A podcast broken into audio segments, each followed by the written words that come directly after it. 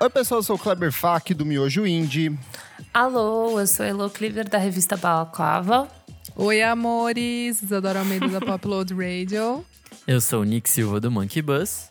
É, eu sou Fernando Richbitter, sou produtor musical e tenho o selo Matraca Records. E pai da Chique. criança mais bonita desse país. Maravilhoso! Pois Com certeza. Ele não veio no programa uma vez já? Ele já participou. Veio. estúdio.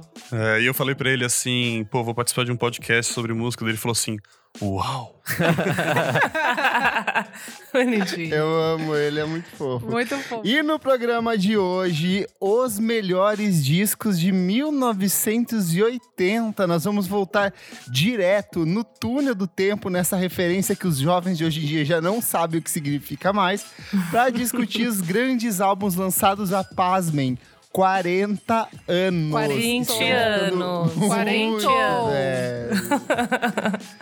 Mas antes o que, Isadora? Ah, meu amigo Kleber, eu vou chamar essa moçada para seguir a gente nas nossas redes sociais, arroba podcast VFSM.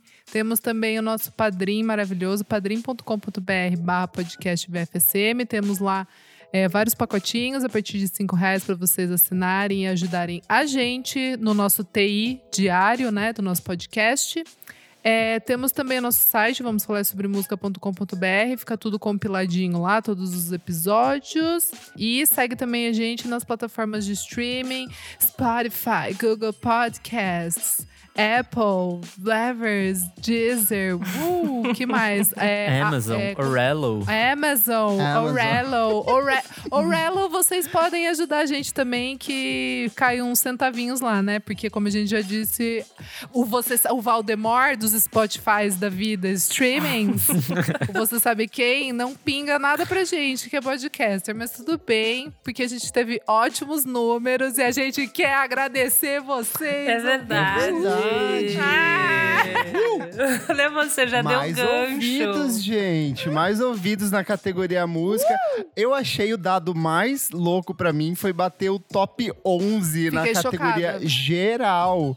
Deve ser um dia que, tipo, o Jovem Nerd devia estar com um programa fraquinho, o podcast Wanda não tinha lançado nada. E a gente conseguiu lá uma décima primeira posição no ranking geral do Spotify. Pisamos, desculpa, pisamos, gente. E Muito. graças a. vocês, isso graças a vocês, vocês. nossos ouvintes maravilhosos. Olha só, você que compartilha o nosso podcast com seus amigos, ajuda muito a gente Muito. crescer.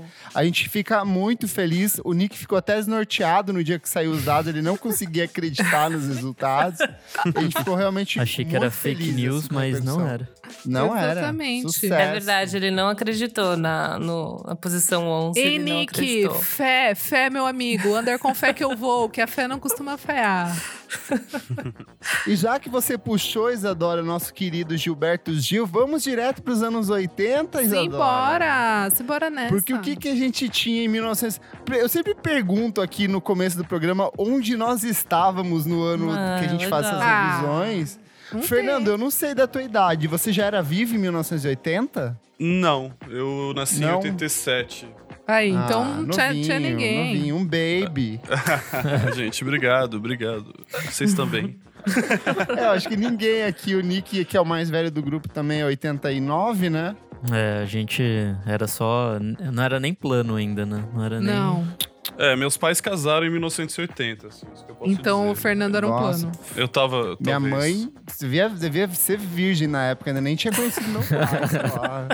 Deve ser uma menina camponesa colhendo flores do interior do Paraná. Fofa. Lindíssima. Talvez Miss Paróquia já nessa época, não tenho certeza, mas ainda muito nova. Eu amo essa história. Ai, meu E olha Deus. só, o que, que tinha no Brasil de 1980? Ditadura. A gente tinha ainda ditadura, exatamente. Prova que 40 anos depois continua com a mesma galera aí, porque o João Exato. Figueiredo foi o último ditador no, do, é, do governo militar. Ele ficaria até. Ele entrou em 1979, no período mais brando ali da ditadura, só que mais brando entre muitas aspas, porque ainda tinha muita gente que sumia, muita gente sequestrada, muita gente torturada, muito embora a lei da anistia já tivesse tivesse aí, tinha muita coisa sendo censurada na época, principalmente música, principalmente produtos audiovisuais, cinema, filme, muita coisa cortada. E aí, assim, nesse período começa a ter uma série de articulações políticas que veriam a resultar no que seria o movimento das diretas já e num período de fato de fim da ditadura. Então a gente vai ter, por exemplo, o surgimento do PT em 10 de fevereiro daquele ano de 1980 e posteriormente teria a greve dos metalúrgicos na região do ABC que envolveria assim seriam mais de 40 dias de greve, que resultaria posteriormente na prisão do Lula e de todas as outras pessoas envolvidas do, do sindicato dos metalúrgicos ali de São Bernardo do Campo. A gente tem o lançamento, olha, em, em termos de cultura, de Star Wars, Império Contra-Ataque, episódio 5. O melhor filme. O melhor filme, exatamente. Concordo, Nick. A gente tem o lançamento do Pac-Man, a primeira Nossa. versão O melhor dele é de jogo. 1980. Tudo é melhor. em 11 de agosto, só que eu achei muito louco, é iniciada a construção do melhor aeroporto de São Paulo, que é o de Tá vendo? Guarulhos. Tá vendo como esse ano é Esse iluminado? ano icônico.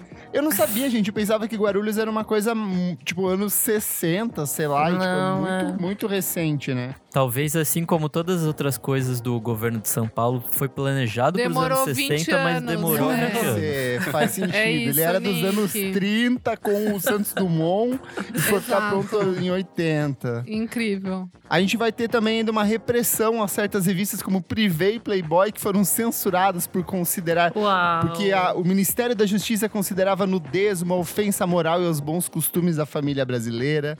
A gente vai ter o Congresso Nacional aprovando por unanimidade a emenda constitucional que restabelece eleições diretas para governadores do estado, dos estados e do Distrito Federal. Ou seja, acabou a indicação que vinha direto dos, dos presidentes militares. Eles que decidiam quem eram os governadores e principais prefeitos dos principais municípios. E aqui acaba, acaba isso. E aí tem toda essa série de articulações que viriam a resultar até no fim da ditadura em 1985. Nascimentos. Quem nasce em 1980? Macaulay Culkin, ele Meu nasce no dia Deus. 26 de agosto. Melhor. E, Melhor ator, melhor ator infantil. E o Cauã Raymond também nasce em 1980. Gato. Em, em maio desse ano. Também nasce a melhor banda brasileira desse período, que é Roupa Nova, em Tudo. 1980. Puta vida, E até hein? o personagem Harry Potter da saga dos filmes, o personagem ele nasce em 1980. E aí uma coisa montando a lista que a gente vai pra parte que a gente gosta sempre de falar, que é das mortes. A gente Amo. tá falando que, Horrível. que esse ano que morreu louco. muita gente importante do mundo da- das artes de maneira geral, e de fato morreu.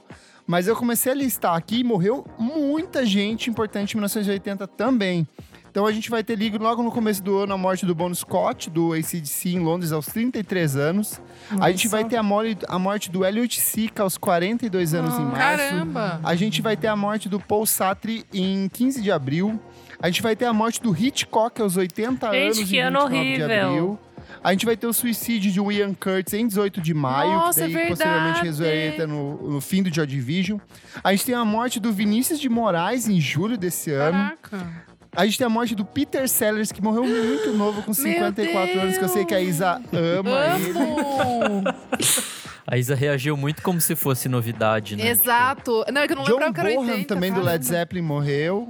Cartola morreu nesse ano aos 72 Eita! anos. Eu tinha na minha cabeça que o Cartola tinha morrido pra lá de 90, sabe? Mas é, é 80 cravado ali, né? E já morreu, tipo, com 72 anos. Sim. Tem o assassinato de John Lennon, que impactou, tipo assim, Meu o mundo Deus. todo, né? Foi uma coisa bem marcante. E por fim, aqui, no final do ano, a morte do Nelson Rodrigues também aos tipo, 68 anos, assim. Então, Bom. foi um ano bem, bem Teve notícia, né? hein? A Globo Teve deu notícia. notícia, noticiou Nossa. bastante coisa. Mas vamos pros discos, gente? Bora. Só uma, só uma curiosidade, posso falar uma curiosidade? Claro, claro. Você tava falando aí do governo Figueiredo e eu tenho um primo avô que foi ministro da Fazenda. Ele saiu em, em janeiro ou fevereiro de 1980. Ele foi por poucos meses, assim. Mas apesar de ser Figueiredo, ditadura militar, ele era civil, um cara muito bacana e foi fã do Lula a vida inteira, assim. Ele, Ó. ele chamou o Lula Caramba. pra conversar no gabinete. Ele era um cara muito esclarecido, né? Apesar de fazer parte do governo Figueiredo, ele era um cara bacana. Talvez por isso ele não durou tanto no governo, né? é, enfim. Mas vamos pra música aqui, Vamos pra gente. música.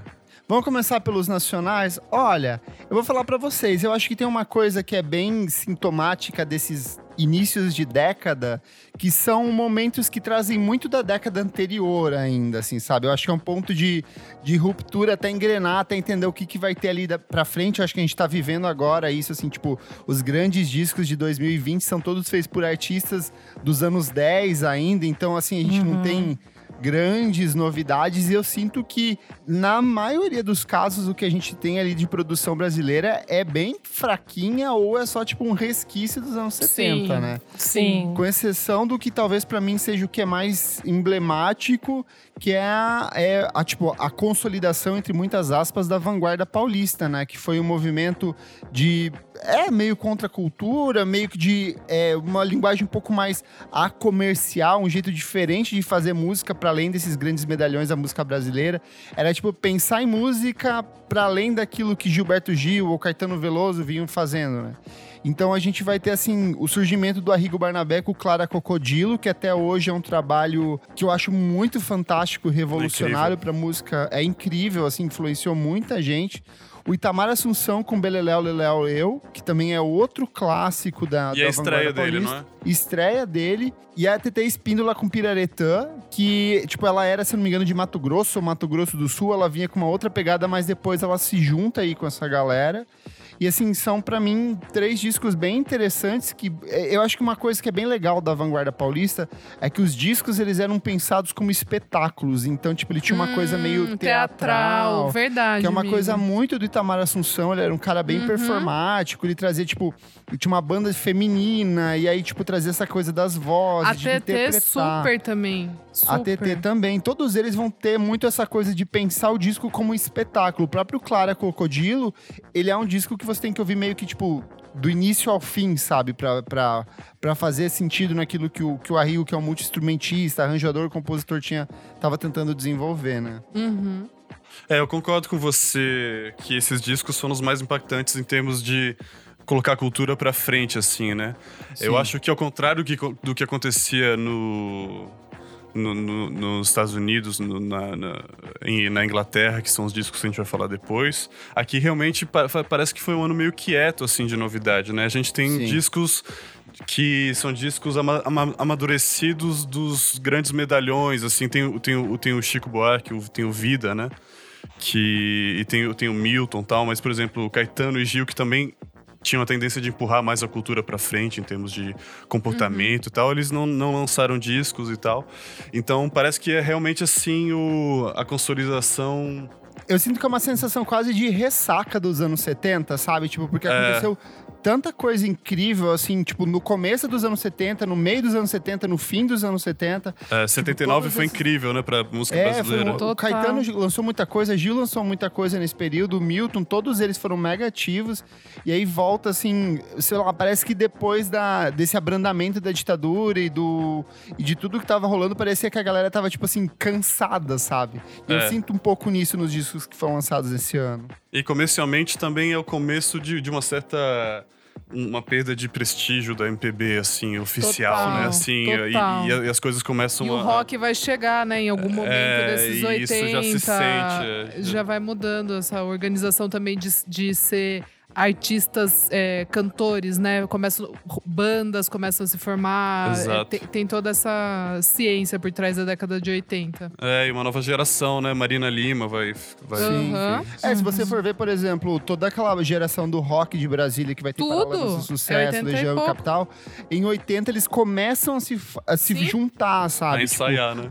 A ensaiar, o aborto elétrico, tipo, tava, acho que chegando ao fim, o início do que seria a Legião Urbana começa a se formar, nos Titãs também eles começam a se formar nesse período, então, tipo, é meio que um, um anteci... um Uma momento de entre-safra ali, né? preparação. Tipo- É, É, uma é, entre safra, exato. sabe? O que Exato. tem Bem de, isso, de rock, mas também tem muita pegada dos anos 70, é a Rita Lee, né? Que é o. Que é um disco maravilhoso. É, por É, o melhor dela, na minha É, opinião. é. O Lança é. Perfume, é, Baila Comigo, essas músicas, mas realmente É, tem um quesinho dos trabalhos anteriores, né? Um Muito. pouquinho, assim. Então. É o seu favorito dela, Losita? É um dos meus favoritos, cara. Eu gosto muito desse. Ele é bem curtinho, né? Ele tem oito músicas, assim. Mas tem, acho que a maioria, maioria das músicas são os grandes hits, né? Tipo, é um disco Sim. de hits. Caso Sério, Nem Luxo Nem Lixo. Mas ele é dos anos 80, assim. Acho que é, da lista que, a gente- que compilou aqui, talvez seja um dos únicos rocks, assim, Sim. né? Talvez que tem. E o legal é que esse disco, assim, tipo, ele é um ponto de consolidação na carreira dela, porque ele vendeu muitas cópias, tanto que ele tá sendo relançado esse ano numa edição comemorativa, com capa nova, com foto nova, assim. E é meio que o disco que impulsionaria a carreira dela até os anos 90, que ela teria aquele declínio, pra depois voltar, assim, com uma série de outras obras. Mas esse talvez seja um dos últimos grandes, grandes álbuns dela nesse período, né? Sim, é, eu digo de não parecer muito a carinha dos anos 80, porque ele o anterior, que é o, o que ela tá com a tatu nas costas, tem Chega Mais, Corre, Corre, que eu acho que esteticamente são bem parecidos, assim, com esse Sim. dos Exato. anos 80. Não teve uma ruptura, Concordo. né? Não, uma ruptura não. Eu tava aqui pensando, será que essa, essa queda da MPB não tem a ver com, com a reabertura e, tipo, as pessoas terem voltado pro Brasil e tal? Tipo, uma vez que a, a tipo, abrandou as coisas por aqui, meio que a voz delas Ah, já não era super, mais né? tão O grito, tão o grito é outro, tipo, já gritaram o que tinha tipo, que gritar. cansou, assim. acabou, É. veio a parte do exílio, perdão ali. Eu acho que, tipo, as- acho que as pessoas estavam cansadas, sabe? E estavam mais velhos também, né?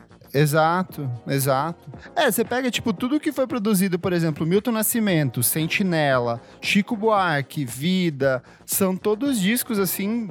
Não são discos ruins, mas são discos essencialmente cômodos, sabe? Tipo, Super. perto É. de tudo aquilo que eles tinham Super. lançado, são trabalhos assim. É, ok, sabe? Entendi. É que é muito isso que a gente falou mesmo, que é que o rock vai chegar e tá todo mundo ainda meio esperando, vendo o que, que vai acontecer. A juventude, né, mudou. Tipo, o Caetano e o Gil não são mais jovens. Tipo, não é que, Sim. tipo esse grito de 10 anos atrás, tipo, vai, 13 anos atrás. Então é interessante acompanhar pra ver que a partir de 80 e pouco começa a aparecer todo mundo que a gente veio ouvir até, sei lá, até os anos 2000, assim, 2000 e pouco. É, é porque lá fora tava rolando coisas bem diferentes do que tava rolando aqui, né? Tipo, lá tava muito Então. mais esse, Era esse outro movimento. punk, até o post-punk Então, já tava é, rolando e tal. Exato, exato. E daí vai pingar aqui uns 5 anos depois, né? É, real, real. Sim. Demorava pra chegar, era mas caro. mesmo assim, tem alguns discos que eu acho que são bem emblemáticos, por exemplo, do Egberto Gismonte, o Circense. É um baita de um discão, assim, é um puta compositor que eu acho que talvez as pessoas mais novas ou um público é, da nossa idade talvez não, não tenha tanto contato,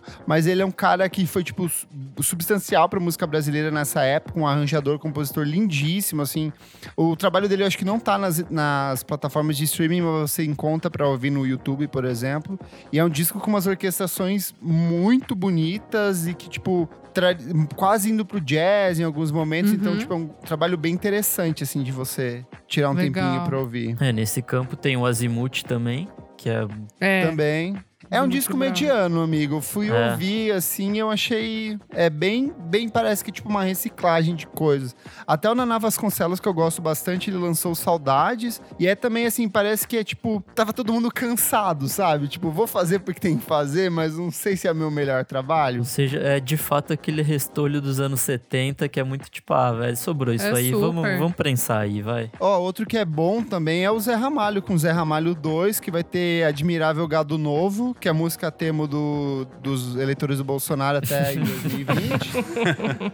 Garoto de Aluguel, Taxi Boy e mais uma porrada de outras músicas, assim, que fariam do, do Zé Ramalho esse ícone do, do blues rock brasileiro, assim, além dos... Ele já tinha umas coisas bem importantes dos anos 70, mas eu acho que esse disco traz essa coisa mais pop, assim, essa mais acessível, né? Zé Ramalho, Bob Dylan brasileiro. Bob Dylan brasileiro. Só pra citar, tem Tim Maia com 1980, É, tem Tom é- Jobim com Terra Brasilis, a gente vai ter Ney Mato Grosso com Sujeito Estranho, Maria Bethânia com Talismã, Gonzaguinha com De Volta ao Começo. O da Maria Bethânia é muito bonito mesmo, É. descasso. E um que eu gosto muito aqui é o da Clara Nunes, Brasil Mestiço. É, Ela vem numa sequência de discos do final dos anos 70 ali, que ela começa a fazer uma mistura de ritmos ritmos, ela vai se encontrando com a música brasileira de um jeito muito mais natural, trazendo a questão dos elementos afros para dentro da obra dela. E eu acho que esse disco meio que meio consolida isso, sabe? É um trabalho que eu gosto, gosto bastante. Tem a Gal também com a Aquarela do Brasil, mas eu acho bem. É, morno. É, ela tá só cantando algumas músicas que, sei lá, né, já, já rolavam e tal. É que 79 foi muito incrível, né? Tipo, tem cinema É. precedental, tem realce. Sim, ano passado Tem- a gente falou assim, parecia zoeira, assim, a, a lista. Era muito bom. É, Melza, coisa. Betânia, que eu amo. É que é engraçado que as coisas importantes que vão acontecer, elas vão acontecer a partir de 1981, 82, tipo, o Caetano Veloso vai vir com a outra banda da Terra, sabe? Vai lançar o Uns, vai para umas coisas mais experimentais. Aí É. depois ele vai encontrar com o Arthur Lindsay. Aí no final dos anos 80 começa a surgir, tipo, mais um monte de outras coisas em termos de música brasileira, assim. Então é de fato uma coisa bem, bem de estafa mesmo, Sim, parece, sim. né? Então é isso, gente. Espera até o ano que vem que vai vir um programa muito bom sobre 1981. No Brasil. No cenário brasileiro, exatamente. Bora falar dos gringos? Vamos, gente, porque os gringos, o que o Brasil que pariu. decepcionou, os gringos capricharam. Eu vou começar de cara com o meu favorito aqui, que é o Talking Heads com Remaining Ah, Light. claro que sim, né? Mano, a primeira vez que eu ouvi esse disco foi em vinil, que foi um dos primeiros discos que eu comprei. Eu comprei porque eu achei a capa maravilhosa, tudo, é estranha, bizarra. Eu falei, nossa, eu preciso muito comprar isso. E aí, quando eu botei pra tocar, eu falei, meu Deus, isso parece Friendly Fires e parece todas as outras bandas que eu já tava ouvindo na época, assim. E de fato, o Incrível. Talking Heads adiantou, tipo, muita coisa nesse disco. É o terceiro álbum da parceria deles com o Brian Eno. E pra mim é uma coletânea de clássicos É e é um disco bom. que viria orientar o trabalho de uma infinidade de outras bandas. Sei lá, se eu ouço hoje o, o Vampire Weekend, eu acho que muito do Vampire Weekend vem desse disco e de qualquer outras, outras bandas que eu gosto Sim, nos anos 2000. É tudo desse álbum, sabe? Once in a Lifetime tem, é desse disco, é uma baita, É baita clássico. música, né? Um clássico, clássico. É, tem uma característica desses discos de 1980, vocês me convidaram pra participar do programa, e eu nunca pensei exatamente porque eu gostava desses discos, mas eu acho que são discos muito inventivos, assim, né? Tem, Sim. tem a certa, uma- até uma certa vulnerabilidade artística, porque eles estavam se debruçando sobre novos timbres, novas possibilidades, Sim. novas tecnologias. E, e se você parar pra pensar, esse período dos anos fim dos anos 70, começo, começo dos 80, acho que é a revolução timbrística de novos sons aparecendo que mais talvez mais aguda da história da da música, porque você Sim. tem é, a invenção do sin- sintetizador, que é uma coisa que tem possibilidades timbrísticas infinitas, samplers, né? Que a- a- o Peter Gabriel usava, a Kate Bush us- come- começou a usar exatamente nesse, nesse ano. E. Enfim, eu acho muito incrível, assim. Eu acho que é, um- é um ano que as pessoas, tipo, vamos nos permitir fazer coisas experimentais e tal. Então tem esse sabor exótico. E esse disco do Talking Heads Sim. também é o meu, um dos favoritos da vida. Eu ia falar dele, o Kleber falou na frente. Mas é engraçado incrível, é que Você falou incrível. dessa coisa de, de se permitir. Eu acho que no caso do Talking Heads em específico e da relação do, do, do David Byrne com o Brian Eno, eles eram aficionados por música africana e por músicas do mundo. Muito. Então eram, muito. ga- eram pessoas que viajavam o mundo atrás de discos. Tipo, o David Byrne veio pro Brasil, se encantou com, com, com Tom Zé, com Caetano Exato. Veloso. E eu acho que eles tentam transportar um pouco desses elementos pra dentro desse álbum em específico, né? Na versão expandida, né, da, do, do Remain in Light, tem uma música chamada Fellas, né, do é Fela Kuti. Em Fellas Riff. É, é, Fellas Riff. Que, tipo, já, já fica, né, estampado que eles estavam, sim, chupinhando tudo isso que a gente tá falando, né? É, o começo daquela coisa world music, né? World assim, Music, exato. É, que já virou, virou até uma coisa meio assim, questionável, mas assim, eu acho, Exato, que, eu acho que nesse exato. disco é uma coisa incrível. E assim, é um disco muito, muito vulnerável, porque é o primeiro disco que eles entraram no estúdio sem canções, né? Eles fizeram Sim. loops instrumentais e as vozes foram feitas depois. O, o David Byrne usou aquela técnica do William Burroughs, do Cut Up, né? De fazer várias frases que não tem, não tem Sim. conexão e, e juntar elas pra fazer as letras. Então é um disco de reinvenção, assim. né? É, e eu vejo esse padrão de reinvenção em vários discos aí. Um trazendo outro aqui que eu acho que também tem esse caráter meio de reinvenção é do Diana Ross, né? O Diana. Ai, de eu amo esse 1980, disco. que é maravilhoso. Que na verdade é o álbum mais vendido assim da carreira da carreira dela, né? E pra contextualizar, é o álbum que tem aquela música Up- Upside Down. É, I'm coming out. Eu acho que é Capa um- belíssima. É uma capa belíssima, super chique, né? Ela é mega minimal, Uhum. assim. E eu gosto que ela, ela traz uma coisa mais gruvadinha, né? Tipo, pra voz dela. Eu acho muito interessante. E, com- e Sim. ela se encaixa numa coisa um pouco mais chique, assim. Sabe acho. o que, que é isso? Menino Michael Jackson, que um ano antes lançou uma coisa chamada Off the Wall. Hum, É sobre claramente Michael. influenciou muito ela, assim. É tipo, sobre isso. O jeito das guitarras, das vozes é Sim. muito a mesma pegada, assim. Tanto que Muito. ela era amiga dele, assim. Então eu acho que rolou, rolou uma, uma troca, assim, né? Uma Uhum. sinergia gostosa. Mas é uma, uma coletânea, né? De hits. Pô, eu vou Muitos falar de um hits. disco bastante excêntrico, assim, que é o McCartney 2. Uh! É, Boa! Eu amo. E, inclusive, ele vai lançar agora, enfim, em 2020, ele vai lançar o McCartney 3, né? Enfim. McCartney 2, porque em 70 teve o McCartney 1, que era o primeiro disco solo. E esse, al- alguns consideram o terceiro, mas eu considero o segundo, porque o Ram, eu acho que é meio em parceria com a Linda, assim, né? Eles Sim. cantam juntos e tal. Enfim. E esse McCartney 2 é também um disco depois da dissolução do, do, do Wings, né? E aí é um disco que, de novo, ele tá sozinho, é, fazendo, produzindo canções e, e- e- e faixas experimentais, assim. Então, tem... A segunda faixa é muito louca com sintetizador e, e é, é meio nonsense e tal. Mas é um disco muito incrível, assim. Tem Coming Up, que é um single Puta que, que até mereceu é, elogio do John Lennon, que não elogiava o Paul McCartney nunca, Nossa, né? a música é um absurdo. E Waterfalls, que é linda também. Linda. Então, esse, esse disco é muito especial. Na época foi, assim, estranho, né? Então, de novo, assim, é- trata-se de um, de um disco de transição, assim, de, de novidade, né? E enquanto aqui, no, enquanto aqui no Brasil parecia que a coisa era uma ressaca, né? Esse ano era uma Aham. ressaca dos anos 70, eu acho que lá a coisa, assim, mudou, assim, de uma, de uma hora pra Total. outra. Eu acho que Sim. tinha, tinha até uma coisa, assim, de um otimismo com a nova década, porque os anos 70, de alguma forma, foi um pouco decadente Uhum. pro, é, é, pra Ah, Inglaterra, a- por exemplo. economicamente. É, assim, É, foi economicamente, economicamente bem foi um né? lixo. É, exatamente. E assim, também decadente um pouco culturalmente, porque enquanto os anos 60 Uhum. era propositivo no lugar do amor e das causas sociais, o- o- os anos 70 era um pouco era um pouco mais hedonista, né? Assim, realmente Super. drogas, sexo e Drogas, rock and roll, é. não, não que isso seja ruim, mas enfim, essas coisas é, é, é, era, foi, foi visto como uma década mais decadente, né? E, e até assim, o John Lennon, logo antes de morrer, numa das últimas entrevistas, falou assim: os anos 70 foram uma bosta, os anos 80 vão ser do caralho. E, bom, ele morreu no primeiro ano, ano dos, dos anos É 80, verdade. né? Foi um pouco trágico pra ele, mas enfim.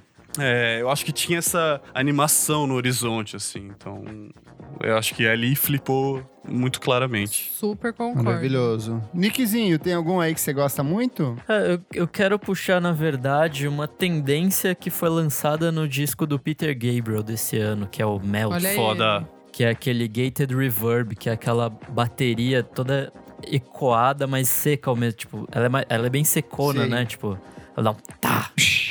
E tipo, É começou incrível ali. isso, Nick. E assim, é, é muito louco, porque vem toda uma questão de engenharia de, de música e tal, que é exatamente o que o Fernando tava falando ali no começo, de, de todas as possibilidades tecnológicas que tava rolando. Enfim, tem toda uma questão ali de, de como mixar esse negócio e tal, de usar. De usar várias paradas, mas é muito louco porque isso, tipo, reverberou durante a década toda. Virou Sim. o som de, do Phil Collins, assim, né? Porque Sim, ele era o sim. baterista desse disco. Exato. Aham. E meio que, que virou sinônimo dos anos 80, assim. Esse tipo de Exato. bateria, eu até posso colocar al- alguma aqui pra, pra gente ter como exemplo.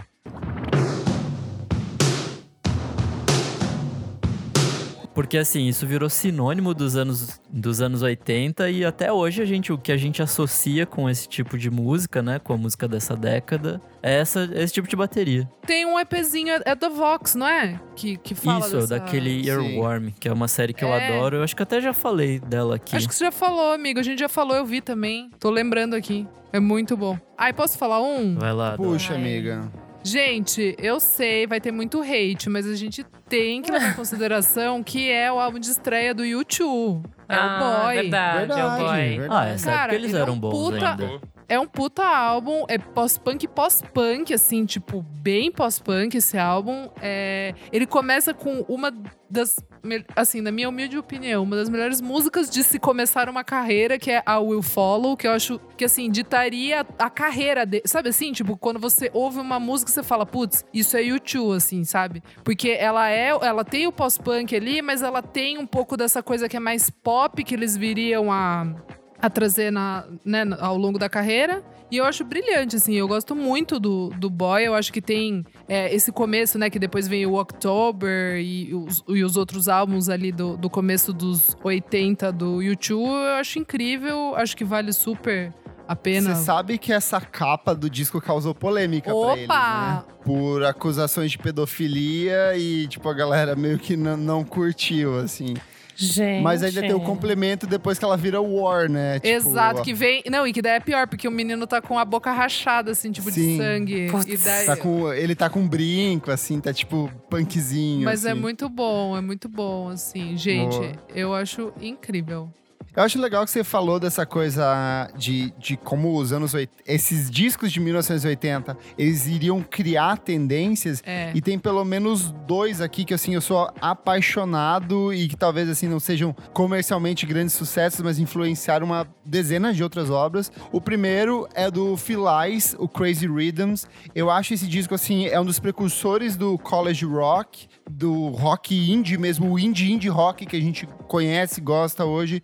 A base dele vem muito desse disco porque ele é um álbum que viria influenciar o R.E.M., viria influ- influenciar o Pavement, viria influenciar o Weezer, inclusive a capa do Blue Album do Weezer é uma releitura, na verdade, da capa desse álbum. Total. E assim, é um trabalho incrível, o jeito que eles tra- trabalham as guitarras, o jeito do uso das vozes, a bateria, tudo meio sujo, só que numa linguagem meio pop, ainda muito inspirada pelo, pelo pop rock dos anos 60, tipo, muito de pegar as melodias dos Beatles, só que trabalhar as guitarras de um jeito um pouco mais sujo, um pouco trabalhar essa questão da textura da guitarra. E outro que eu gosto muito também e que por sinal só lançaram um único disco na carreira é o Young Marble Giants com Colossal Youth. É um disco incrível de um trio de pós-punk assim que, sei lá, se você pega o DXX hoje, você vai ouvir, você vai falar, cara, é a mesma estética, é o mesmo conceito, são os mesmos garotos.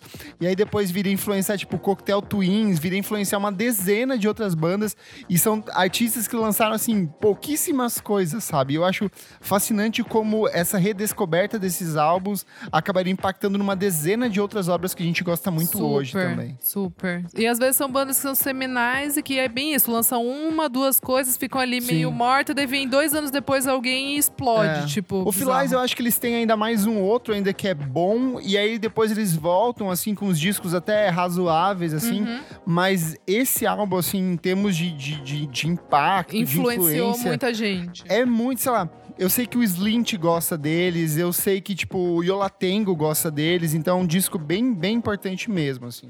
E já que estamos aqui na janelinha de post-punk, não pode deixar de falar do Closure do Joy Division, né? Putz. Maravilhoso, Bíblia pesado, do, do né? post-punk e último da, da banda, né? A gente sente o impacto. Sabe o que eu gosto de- desse disco em especial, assim? É que se você pega o One No Pleasure, ele é um disco com todos os instrumentos bem marcadinhos, assim. Tem aquela bateria que era com...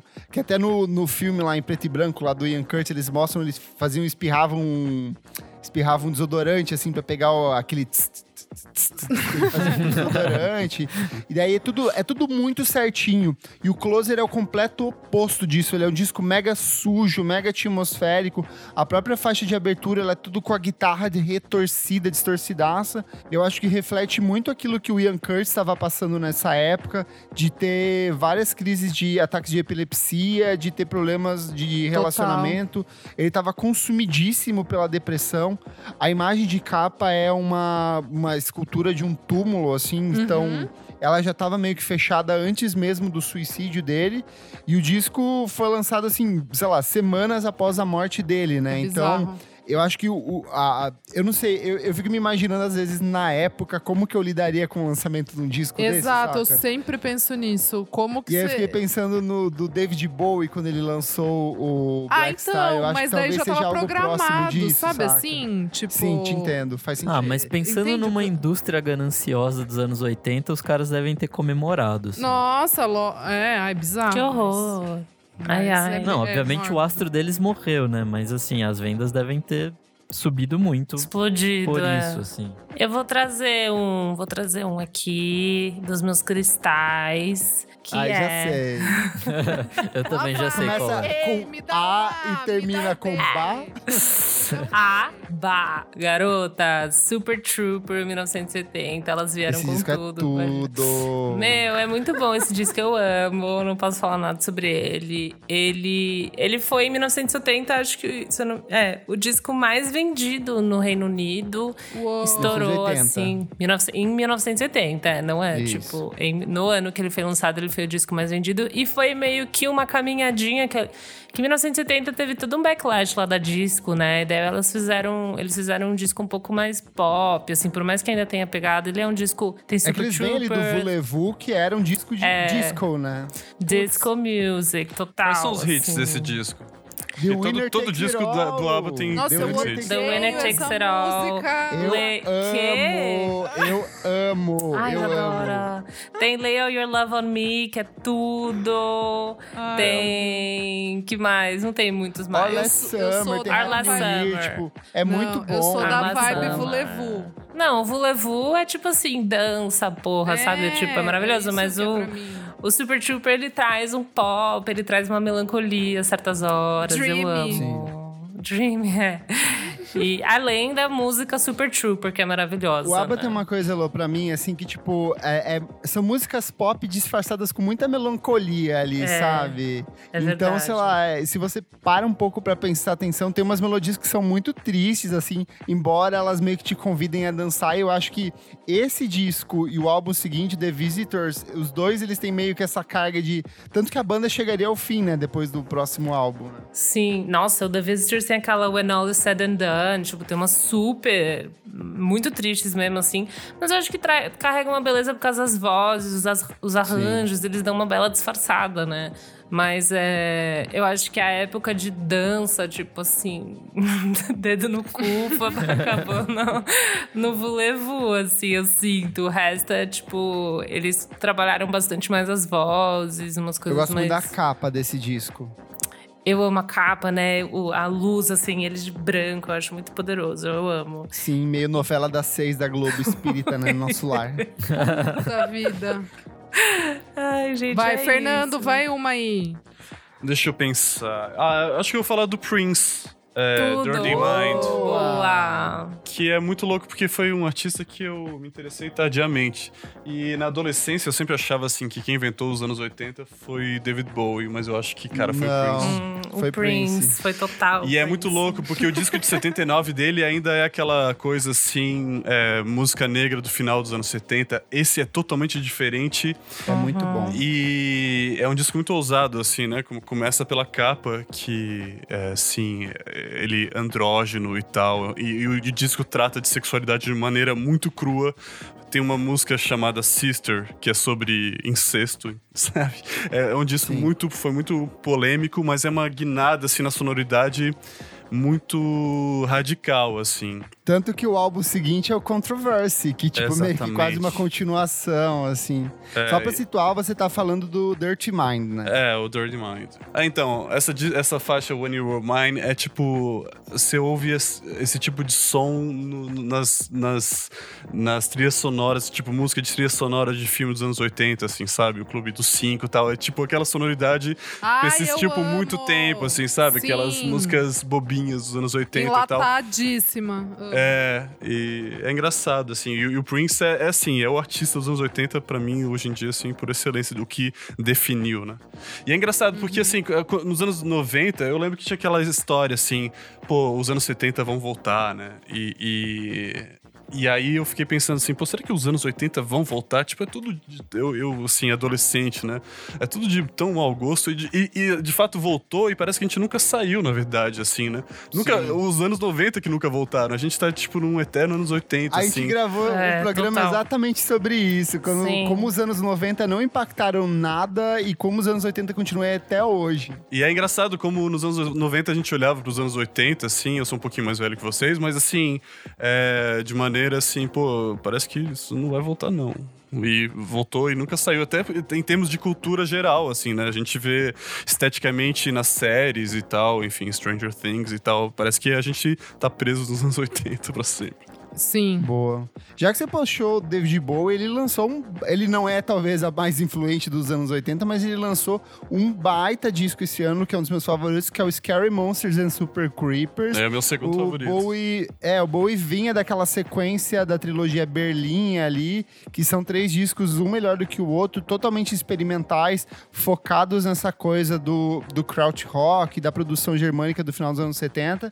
E aí ele chega com esse disco, que é um disco de música pop, de new wave, só que ele é um disco mega experimental, já abre com uma mina japonesa. Ele vai focar pro que a galera do Yellow Magic Orchestra faz no Japão, que é o uso do sintetizador bem destacado, as guitarras bem melódicas com riffs assim, tipo, bem que quase parece que é tipo trilha sonora de jogo de videogame assim. Um pós-city E aí ele traz isso pra esse disco, assim, um so- é, é, é um synth pop, é um sonzinho gostoso, é um synth pop, só que ele tem uma, um pouco ainda daquele resquício do que ele tinha feito com o Brian Eno na trilogia de Berlim, mas ao mesmo tempo ele traz o, o, o clássico Bowie com aquele rock meio semi-melancólico, com um riff bem destacado, que é o que ele tem no Ashes to Ashes, que eu acho que é uma das Incrível. grandes músicas dele dos anos 80, uma das mais conhecidas do David Bowie. Você pode não lembrar de cara, mas quando ele começa aquela guitarrinha no começo, você fala Ashes to Ashes, assim, você já sabe o que que é. E aí tem uma sequência de músicas muito boas, tipo Fashion é desse disco, a própria Scary Monsters é desse disco. É um baita de um álbum, assim, 10 músicas, ele varia entre o pop e o experimental de um jeito muito bom e a capa é mega icônica também, tipo, totalmente anos 80, assim, ilustração e fotografia, com umas escritas Amo. meio bizarras, sabe? Eu acho fabuloso esse disco. Esse disco é Amo. incrível, eu adoro. É o meu segundo favorito do Bowie, eu adoro. Qual que é o seu primeiro? O Station to Station, Boa. de boa. 75. Pensei que ia ser igual eu e a Isa aqui, que a gente assimilou, É. né, Isa? Aqui é Hello? time low. Aqui Ah, é é incrível também, é incrível. Bom, outra coisa que é cara dos anos 1980 é o que? É o rock vapor de virilha, né? Então a gente tem o quê? a gente tem o ACDC com Back in Black, que foi um puta discão desse, Rocaço. desse rock. Fale sobre rock, fale sobre É, rock. é o mesmo esquema de Joy Division. É logo após a morte do, do vocalista, eles trocaram de vocalista e gravaram esse disco. Eles só atualizaram, na verdade, o vocal de parte das faixas. E aí eles criaram a- é, algumas das músicas exclusivamente pra esse álbum, né? E é engraçado que os vocais são até que meio parecidos, né? Essa coisa meio muito, muito. rasgada, meio.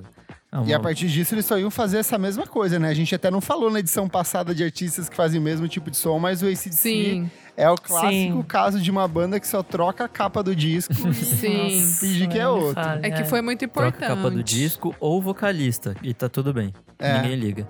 Outra também é Motorhead com Ace of Spades, acho que é o mais clássico deles. Nossa, Rocão. essa é Pesado. bravíssimo.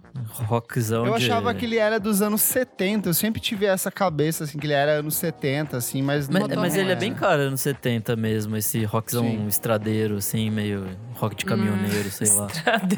Estradeiro, é Eu na baia do caminhão. Eu ouço e me imagino num caminhão Scania levando grãos pelo Mas sem a Brasil. Sula, hein? Sem a Sula Miranda. Ó, eu vou puxar um nessa, nessa vibe um pouco caminhoneira, que é quem? Ah. É ele, Bruce Springsteen. Você Total. ama Siga esse, bem né? caminhoneira, vai. Meu lindo. Então, o The River, apesar de eu amar a capa, eu ter a camiseta que eu amo, uma das minhas favoritas, ele não é, ele não é um dos meus favoritos. Tem várias, tipo, tem vários hits assim, músicas maravilhosas, mas não tá entre os meus favoritos. Mas ele é legal porque ele tá meio que ali num, no mei, numa meiuca de álbuns muito clássicos também. Tipo, o The River é super clássico, gente, tá tudo certo. Mas eu acho que ele tá meio que ali na- numa, numa fase de. de transição, assim, sabe? É, eu acho o The River mais correto, eu acho que é um álbum mais correto, assim. Ele não é tão aquele estouro do pop do, do Born in USA, é, mas ele também não é tão faca na bota, tipo Born to Run. Então eu acho que ele é um, ele é um álbum clássico, assim, do, do Bruce, sabe? Se você quiser começar a ouvir Bruce, talvez você ouça o The River e depois vai pro classicaço, que é o Born in USA, que daí acho que você vai gostar. Boa. O Nick falou ali de, de vapor de virilha, mas tem o rock de calcinha clássico nesse. Que Ah, é o tem. maravilhoso Dire Straits, Sim. com Tem. Making Movies, descasso. Tem um dos maiores clichês deles, que é Romeo and Juliet, assim. Mas abre com Tunnel of Love. Eu, é que assim, o- nossa, eu já, eu já, eu sempre caio nessa, de sempre que a gente fala de Dire Straits, eu começo a baixar aqui no Spotify tudo. É, você é um Vortex. E aí, tipo assim, eles já estreiam com um disco muito bom, mas eu acho que o Making Movies é um trabalho, assim, que meio que dá aquela consolidação e aí já prepara o terreno pra fazer do Dire Straits uma das grandes bandas do papai nos anos 80, assim. Então, que vai vir depois com Brother in Arms, com Love Over Gold. É um baita de um discão, capa minimalista, lindo, inspiração pra uma porrada de bandas que a gente ouve hoje em dia. E é aquela clássica trilha sonora de bar, de, assim, bar universitário, sabe? Que você fica com... A gente já falou aqui que fica com o DVD da Marília Mendonça Puta, tocando no mudo e Dire Straits tocando de fundo, assim. Demais. Delícia. Nossa, outra loucura que rolava nessa época era Iron Maiden, né? Esses metal bizarro que. Putz, Primeiro disco deles, por sinal. E depois fizeram o mesmo disco várias Do vezes Iron. seguidas depois. Galera do Iron. Eu ah, nem eles vão sei ter o. Number of Beasts ali, que é um disco... É bom, é bom, é bom. Tem Judas dá pra- Priest também nessa coisa meio metaleira. Descasso, descasso, descasso. Acho que foi uma época bem importante pro heavy metal, né? Assim, uma nova Foi, fase foi. e tal, uma, uma definição de som é, diferente, assim, uma nova linguagem. Acho que foi bem rico. É que, é que, tipo assim, a gente tem nesse mesmo ano Black Sabbath com Heaven and Hell, só que era, tipo, outra linguagem, sabe? Assim, É. Eu sinto que o que o Iron Maiden faz e o Judas Priest, principalmente, é trazer um pouco mais de peso e mais de pressão, assim, principalmente na bateria, fica mais evidente, que é uma coisa que depois o Metallica ia aprimorar ainda mais, assim, de casar todos os instrumentos de um jeito mais homogêneo. Mas são dois discos. Você era metaleiro, Fernando? Não, nem um pouco. Não, assim, por, por exemplo, que eu acho que, assim, nessa época, o heavy metal se separou muito do rock clássico, né? Mas, Sim. por exemplo, Black Sabbath você pode chamar de rock clássico, assim, mas... E, então eu ouvi Paranoid, mas eu não... O resto eu não ouvi. É, o hard rock e o, e o metal, eles estavam mais ou menos juntos nos anos 70 e anos 80 Exato, foram pra era- caminhos era meio- totalmente diferentes, né? É. Um mais indo pro rock, rock suave é o da Police, né? Cozinhar bom. com data. Tava esperando Bom. aqui. Tava esperando esse momento, esse momento é nosso, Dorinha. É o terceiro álbum do Police e ele é o final, assim, né, daquela fase deles que vai pra uma parada meio, meio reggae punk e tal. Acho que talvez seja um- essa finaleira, assim. Eu acho que ele é bem de transição aí, de, É. de, tipo, de ir pra uma coisa ma- mais new wave mesmo, que seria, Sim, tipo, bem boa. as marcas dos próximos trabalhos. né? É, e logo já vai dar merda também, daí já tá ali. Porque, ó, é, o, o Zanata é de, é de 80, daí tem o Ghost in the Machine, Que é aí tem incrível. o. É, que é bom também. O E aí tem o- Synchronicity. Exato, de 83, Que é que já tava obra-prima, uma né? bosta. E daí, entendeu? Daí- Finaleiras. Finaleira. Esse é bem legal. Não é meu favorito, mas é bem legal. Eu amo. Police. durou pouco, né? Tipo, Durou. seis, Durou seis anos. Tristeza. Sim. Tristeza. Mas teve um impacto muito grande, né? Aí o Sting foi fazer carreira solo porque ele ganhava mais dinheiro. É. Ah, É mas verdade. também era. A galera é chata, hein? Eles eram chata, hein? Tá louco. Eu lembro da época que eles voltaram ali em 2008, Sonho, sonho. 2009. E aí, eu, assim, eu não tinha noção. Pra mim, o, o Polícia era essas bandas que tocam em rádio de madrugada, sabe? Total. Eu não tinha noção do impacto cultural do Polícia, assim. Eu lembro que a Rolling Stone fez uma mega entrevista com uma, uma galera, tipo, Questlove, fez com o pessoal... Cara, polícia do- gigante. do TV on the Giga. Radio, assim. E aí você começa a perceber de fato o impacto deles, assim. Tipo, foi uma coisa Sim. muito revolucionária, essa coisa da, da mistura de ritmos, dessa transição entre o ska, o pop, o punk, saca? É o paralama Total. do sucesso deles. É o Paralamas deles, é verdade. E esse disco é legal porque as letras começam a, a falar sobre questões políticas, né? Que depois o Sting também tem essa pegada bem forte no trabalho Super. dele. Então é um disco muito interessante. É, só contextualizando os hits, tem o. É, Esse o que tem du, du, du, da- da- Eu amo, eu amo. Tem Don't Stand So Close to Me. Tem nessa pegada política, tem Bombs Away também, é bem legal. Pra seguir na linha punk estranho, eu ia falar do The Clash, Eu Sandinista. ia falar exatamente ah, Fê, dele. Bora, bora de O Sandinista que, que eu você acha desse, também. Fernando? Esse É disco é, grande. esse disco é incrível. Nossa, quantas horas tem esse, esse disco? Ele, te- ele é um Tipo, álbum duas horas, né? triplo. Ele é um álbum triplo, Um gente. dos Meu poucos Deus. álbuns Então, triplos mas se da eu não me engano, história. ele é triplo hoje em dia, não, sei Não, se na amigo, Não é era. triplo. É triplo, são acho que 36 músicas. Tipo Deus assim, eu acho o Sandinista muito foda porque é o álbum que mistura tudo ali, né? O gospel, é, o reggae e tal. Mas assim, é um álbum muito experimental, assim. É. Que pra gente, hoje em dia, para pra pensar aí, Fernando, não é? Desculpa, roubei sua fala, pode falar. Não, super, é um disco muito esquisito, assim. O London Calling já misturava um monte de coisa, né? Mas esse, assim, É, é desconstrução Total. total. Você ouve tudo, menos música punk, entre muitas Total. aspas, assim. Sim. Você ouve, sei lá, rockabilly, que eles já faziam Dub bastante, mas dub, é, reggae, ska e tal, e os quatro cantam. É tipo um disco meio White Album, assim, que eu amo também, meu favorito dos Beatles. É. Me, me remete muito a isso, assim, tipo, vamos fazer umas coisas muito Vamos fazer umas assim. coisas. Exatamente. Eu também acho. Eu, eu acho incrível esse disco, eu acho... E que daí. E que daí depois com o Combat Rock eles meio que é, amenizam, né? Tipo, eles meio que encontram um equilíbrio. Tipo assim, É. é, vem o, é, o estouro, né? Tipo, no começo do punk e tal, daí. Vem o Sandinista com essa coisa experimental, e daí depois eles meio que juntam e deixam a parada mais comercial, assim. Tipo, essa é a minha, a É, eu minha acho... visão. O Sandinistas, acho que eles atiraram pra tudo que é lado Isso, e, é. o, e, o, e o Combat Rock é a joia, um pouco assim, mais bem Isso. resolvida. Resolvido, Dessa- é. total. É incrível, eu adoro esse disco. Assim, é meu favorito do The Clash, acho incrível. Tem uma Olha coisa, tem uma coisa desse álbum também que é a treta que eles tinham com a gravadora, porque eles, tipo, o The Clash sempre teve a ideologia política deles muito firme e eles queriam que esse disco fosse vendido a um preço de disco simples. Então, tipo Exato. assim, eles não queriam que as pessoas tivessem que pagar mais pra ver a quantidade de músicas que eles estavam lançando. E aí, no fim das contas, ficou meio que um meio termo entre, tipo, a gravadora baixou um pouco o preço, mas não totalmente ao preço de um disco único, né? É, eles é são porque incríveis. É pesado, né? 36 músicas. Tá bom, Taylor Swift, brigando com o Spotify. Olha aqui, ó, The Clash. E o título, só pra não esquecer, é, refere-se ao grupo revolucionário na Nicarágua Isso. contra a Sim. ocupação americana a partir de 1930, tal, aquela onda toda.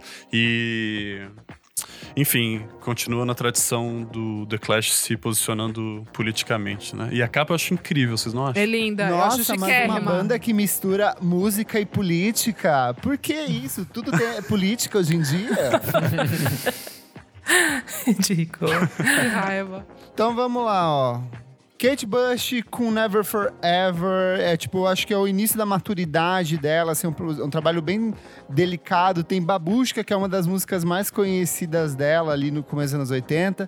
Depois ela iria para uma coisa bem diferente, ela iria até cair no synth pop, depois que seria o Hounds of Love. Depois ela iria para uma coisa mais soul e R&B, que é o Sensual World. Então, um disco meio que marca esse início da transição dela. O primeiro que ela produziu, né, também. Exatamente, dela se assumir como produtora mesmo. Tem o Tom Waits com Heart Attack in Vine, que também é outro baita discão do menino Tom Waits. Tem um disco que eu gosto muito, que também é muito importante pra tipo, uma porrada de outras bandas que eu ouço hoje, que é o The Soft Boys com Underwater Moonlight. The Soft Boys é uma banda de garage rock, e se você gosta tipo, dessas bandas californianas, tipo T.I. Seagal ou King, King Lizard, essas bandas desse tipo, vem muito do que eles fizeram nesse álbum, que é o baita do discão. Tem Bauhaus com The Flat Field, que a gente já comentou naquela edição dos Sim. discos sombrios, que é um dos marcos do movimento gótico.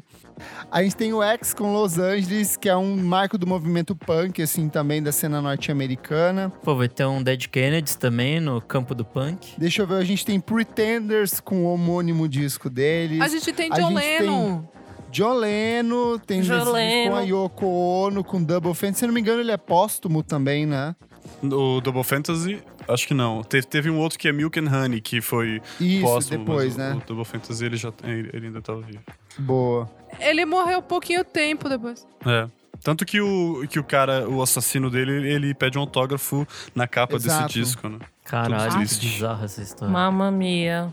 Tem o Suicide, que eu e a Isa eu sei que gostamos muito, com o disco Alan Vag e Martin Rev também, que é um discão, tipo, bem bom de se ouvir. Vamos ver o que mais que tem aqui. Tem Stevie Wonder, fechar. Hotter Than July, que é incrível. Discão, eu amo a capa desse disco. É ele de incrível. trancinhas, essa cor laranja, tipo, muito bonita. É lindo esse disco. Divo com Freedom of Choice. E também temos aqui, ó, The Cure com 17 Seconds. The Cure tinha estreado ali em 1979, ainda já vem com esse disco. É um salto perto do que eles tinham feito no primeiro álbum, assim, totalmente atmosférico, a princípio do que a gente viria a conhecer como The Cure mesmo, dessa banda mega gótica, sombria, cultuada. Enfim, falamos aqui, fechamos as décadas aqui. A gente só não fa- falou de 1990, porque de fato 1990 não tem também. Acho que é meio que essa é uma dessas marcas de tipo anos de transição. Então falamos de 1960, falamos de 1970, falamos de 1980 hoje, falamos de 2000, falamos de 2010 e aí agora é só pro próximo ano, certo, gente? Certíssimo. Aproveita e conta pra gente lá no nosso Instagram qual que é o seu disco favorito dos anos 80. Se você discorda que a música brasileira foi meio xoxinha nesse período, em 1980, conta pra gente o que, que você mais gosta dessa época. Certinho? Certo. Certo. Vamos pro próximo bloco do programa. Não paro de ouvir.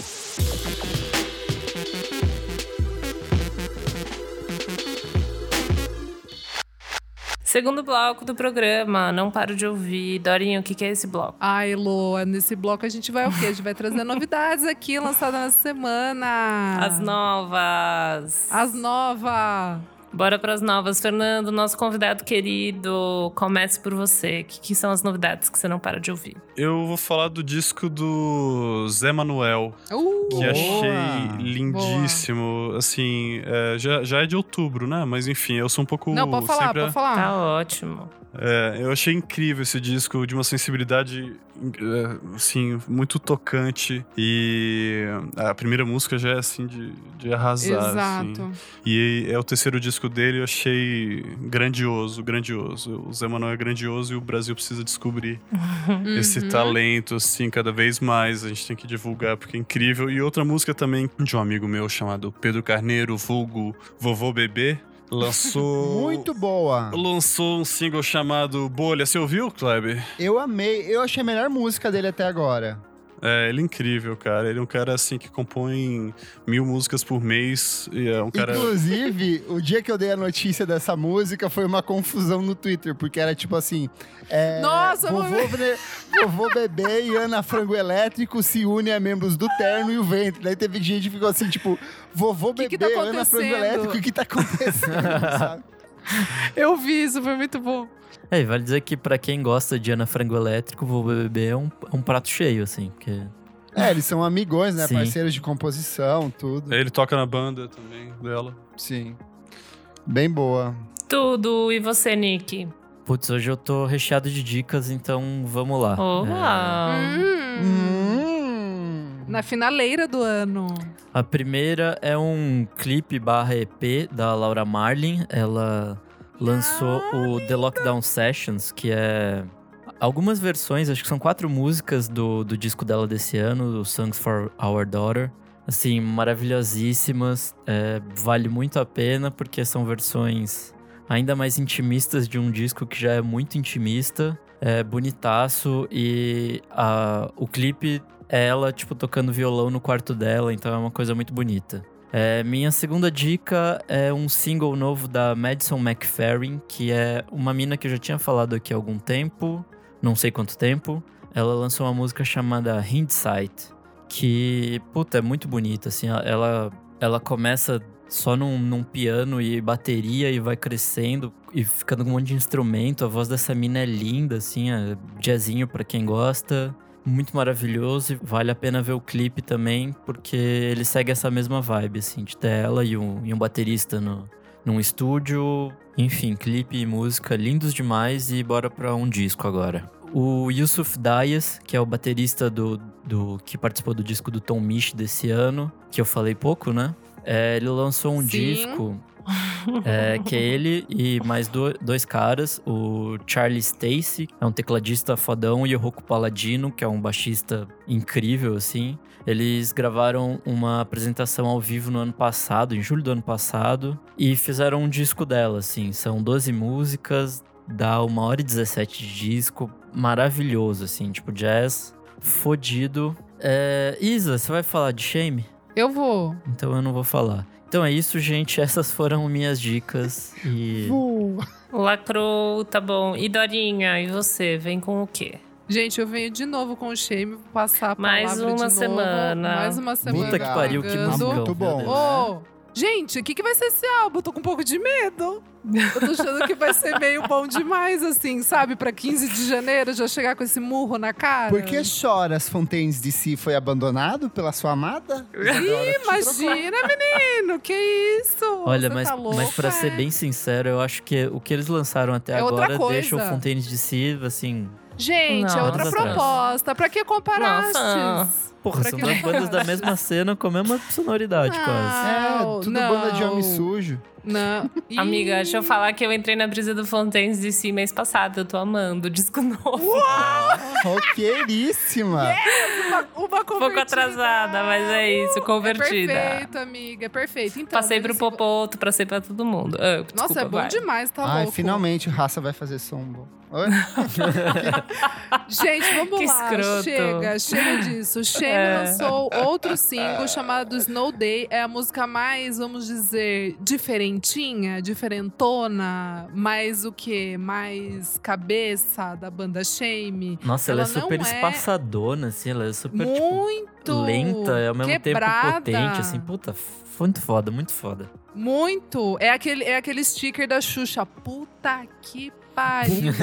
sabe? É muito bom aquele chique. Foi, tipo, saiu essa música, daí eu mandei pro Dota e, colo... e daí mandei o, o sticker, assim, tipo, puta que pariu. Então, gente, não vou mais ficar falando shame na cabeça. E eu vou trazer uma coisa aqui muito interessante pra vocês, que é o quê? Greatest Hits, a Dorinha que amam Greatest Hits. E saiu o do White Stripes.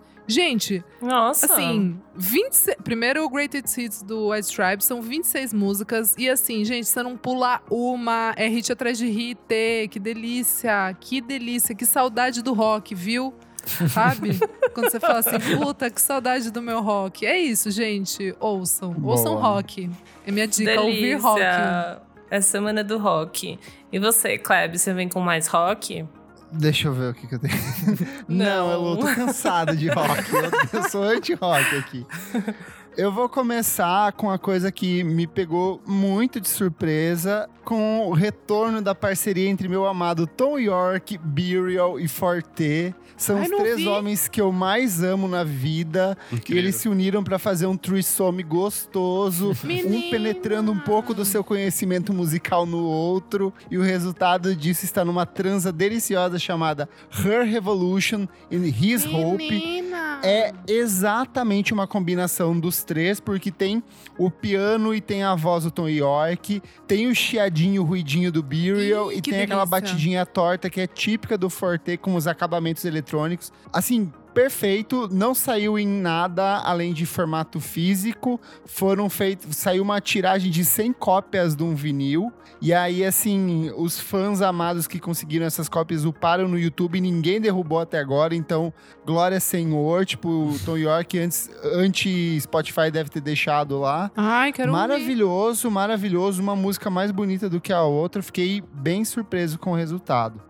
E aí que meus amados The Postal Service voltaram temporariamente. Eles fizeram uma série de vídeos há poucos meses que deixaram todo mundo assim: Meu Deus, será que eles vão voltar com material inédito? Porque o Ben Gibbard tá compondo que nem uma bosta.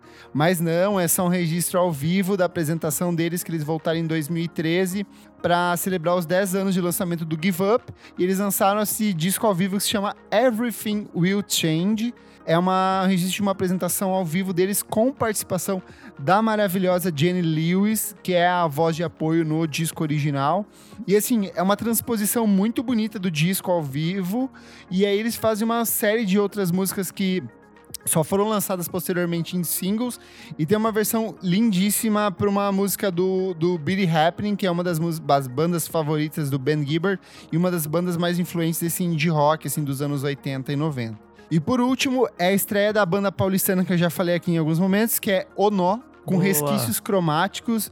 Um disco lindíssimo de soft pop, synth pop, com umas letras melancólicas, existencialistas. O Nó é um quarteto paulistano que começa há mais ou menos 4, 5 anos. Eles lançam um EP, lançam uma outra música, daí eles decidem é, mergulhar no processo de composição desse álbum. E o tempo é um componente fundamental para o crescimento desse disco. É um disco lindíssimo, muitas camadas de sintetizadores, um pouco de experimentação. E lembra um pouco Dorgas em alguns momentos, e é uma banda que eu gosto bastante, então acho que vale a pena, assim, para quem, pra quem quer conhecer um sonzinho novo. O disco Boa. se chama Resquícios Cromáticos do O Nó. E você, minha fada do indie, princesa encantada da música brasileira?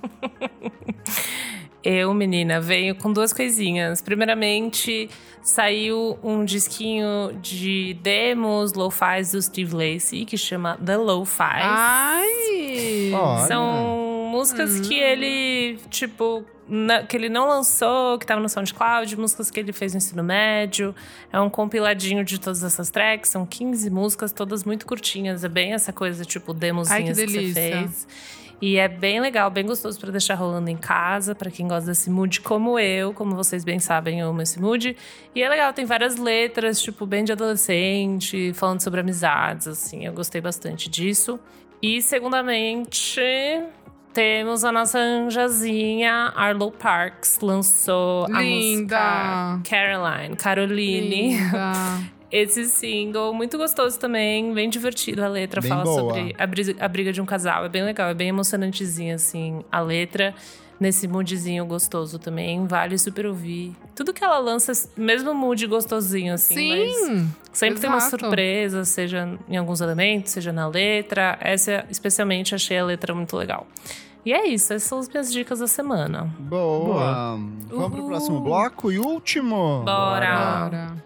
Você precisa ouvir isso.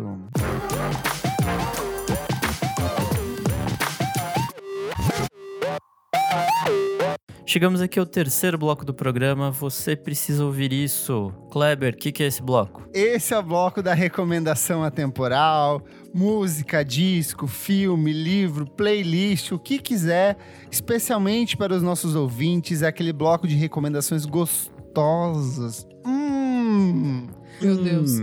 Então vamos começar com o nosso convidado, Fernando. O que, que você tem de dica? Esse, esse ano marca o centenário da Clarice Lispector e foi uma escritora que eu me aproximei muito esse ano, é, que também era uma lacuna assim para mim dentro da literatura brasileira.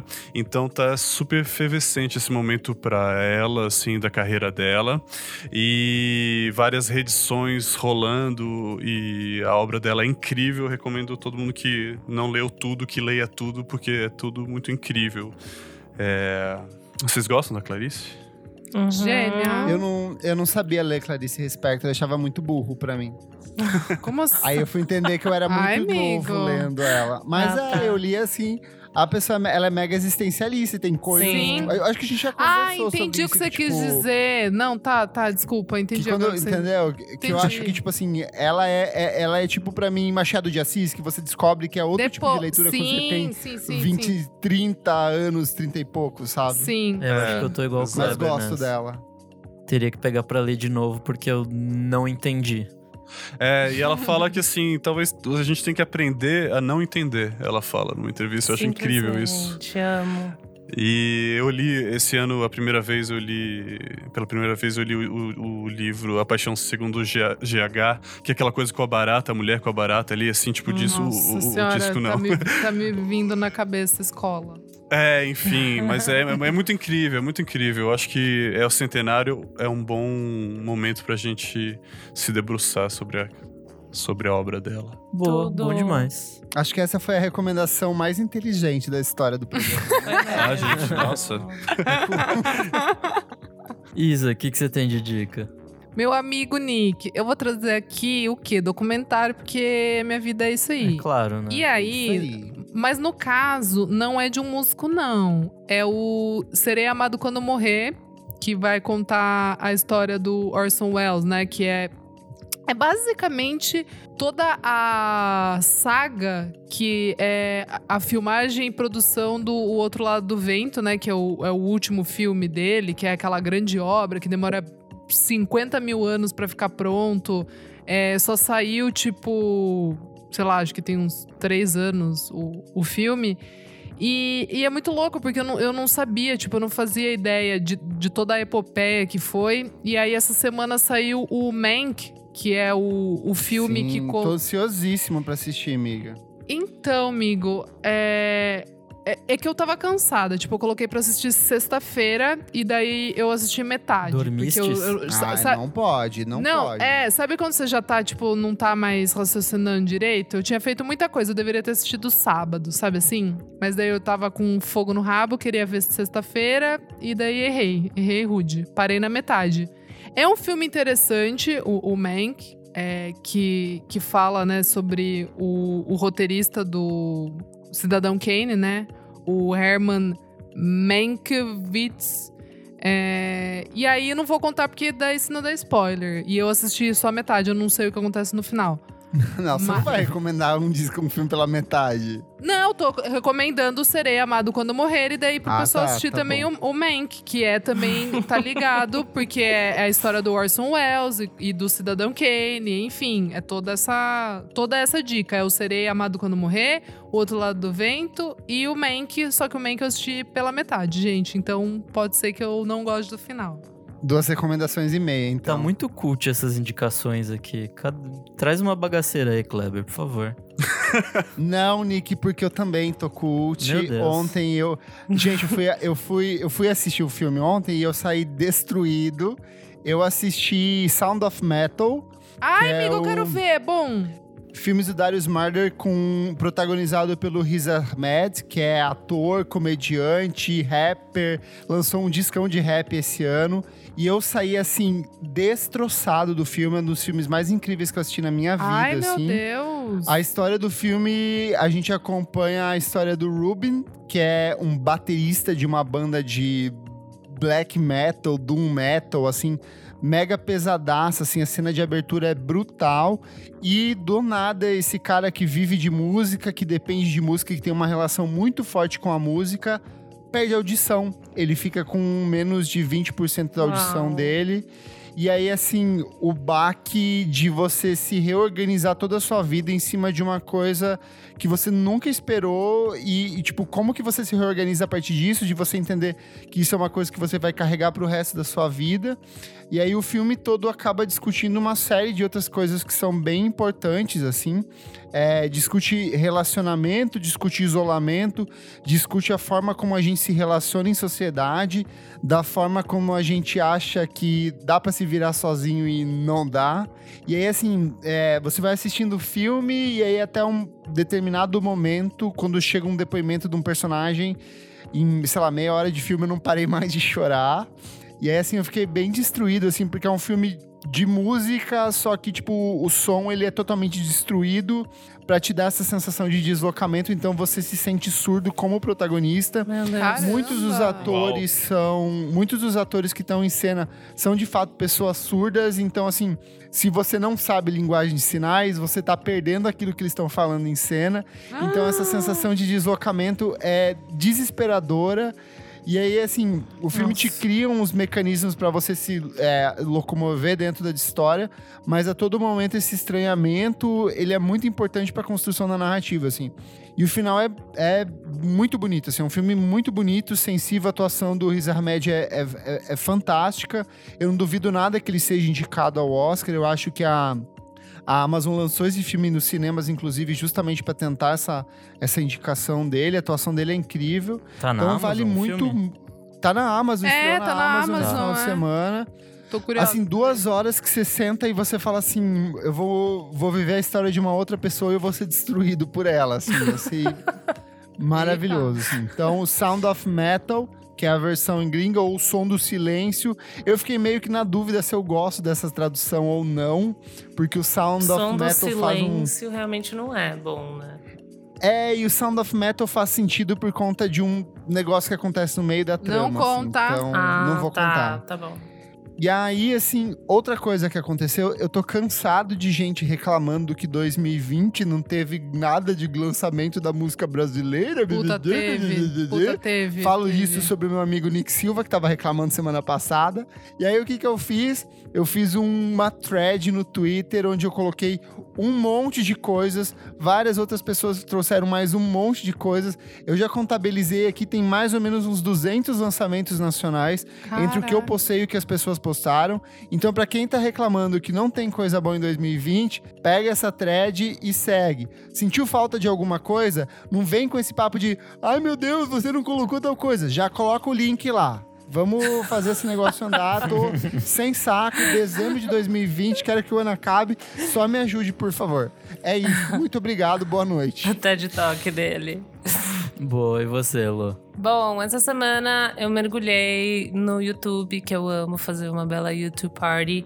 Eu até postei lá no nosso grupo fechado para assinantes um doczinho do New York Times. O New York Times tem uma, uma série, né, que chama Up Docs, que é- são pequenos, é, pequenos documentários de é, cineastas independentes, assim, que deles sobem por lá. E daí, dentro dessa série deles, tem uma série que chama Almost Famous, que é- também é uma série de pequenos filmes dirigidos pelo Ben Proudfoot, que são pessoas que quase fizeram história, assim. Então, chegou muito perto de rolar alguma coisa muito grande, mas acabou sendo esse desapontamento. Mas não é bem um desapontamento, né? Depende da pessoa.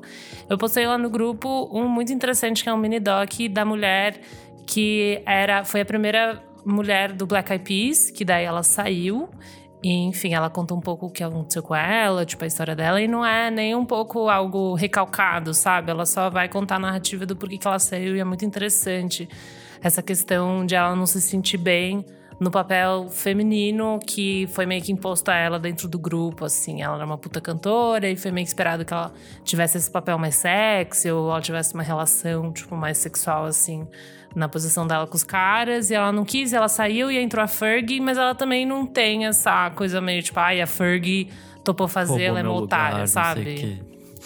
É, roubou meu lugar, a Fergie topou fazer um negócio mó deselegante, ela é uma otária. Não é nem um pouco isso, sabe? É só ela contando a Ai, história que bom. que ela não quis fazer e a Fergie foi lá e fez, e daí estourou e viu ele- eles na TV e tal. E então, é a minha dica, eu vi esse tô, e, e comecei a assistir um outro de uma mulher inglesa que ela participou da primeiro, primeira banda só de mulheres, assim, ali daquela cena de Liverpool, começo dos anos 60, e daí era uma banda só legal. de todas as minas e acabou não virando, mas conta um Vou pouquinho ver. dessa história. Então vale muito entrar no Vortex, né, do YouTube, dessa série. Enfim, o Updogs também é muito bom. Lá no, no Facebook, o Oga também recomendou o da Garrett Bradley, que eu também tô pra assistir, mas não é sobre música, mas é, vale assistir esse Almost Famous, que também não é só sobre música, também tem a história de um astronauta negro, que era pra ser o primeiro astronauta negro a, a, a ir pro espaço, e acabou não indo, enfim. Então tem vários Almost Famous, mas os relacionados à música são muito interessantes. Eu tô meio que desvendando agora esse Vortex. Adoro um mini doc. Então é essa a minha dica, gente. Boa. Arrasou. E você, Uhul. Nick? O que, que você traz essa empreitada ao saber? Bom, depois de tantas dicas boas, eu vou ter uma aqui que é boa, mas nem tanto, né? Porque é só um disco.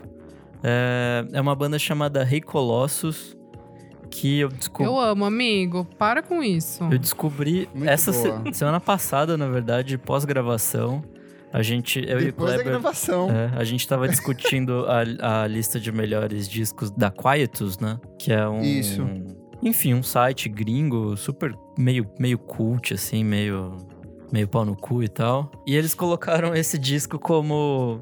Como primeiro lugar, chama Cê tá brincando? barra Curses. Sim, primeiro lugar, amiga. E assim, Meu Ai, gente, que nada. Eu amo Recoloso, mas. Nossa. É um disco que tá tem, bom. tipo, setenta e tantos minutos. É uma coisa meio swans, assim, meio, tipo, rock experimental. É, em, alguns Eu nem ouvi esse álbum. em alguns momentos Eu ele, ele vira uma coisa meio post-punk. É uma coisa muito louca, assim, mas ao mesmo tempo faz sentido, assim. É, é tudo muito bem feito, tudo muito bem orquestrado. Ele é meio psicodélico, ele é meio muito louco, mas faz sentido, assim, no, no fim das contas.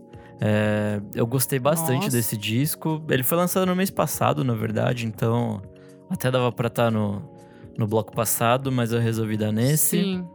E, enfim, é, achei muito bom. Essa banda já tem, tipo, uns 15 anos, mas eu é nunca bem tinha ouvido antiga. falar. É, eu ia falar que o The Guillotine de, de 2017 é, tipo, maravilhoso, assim. Maravilhoso.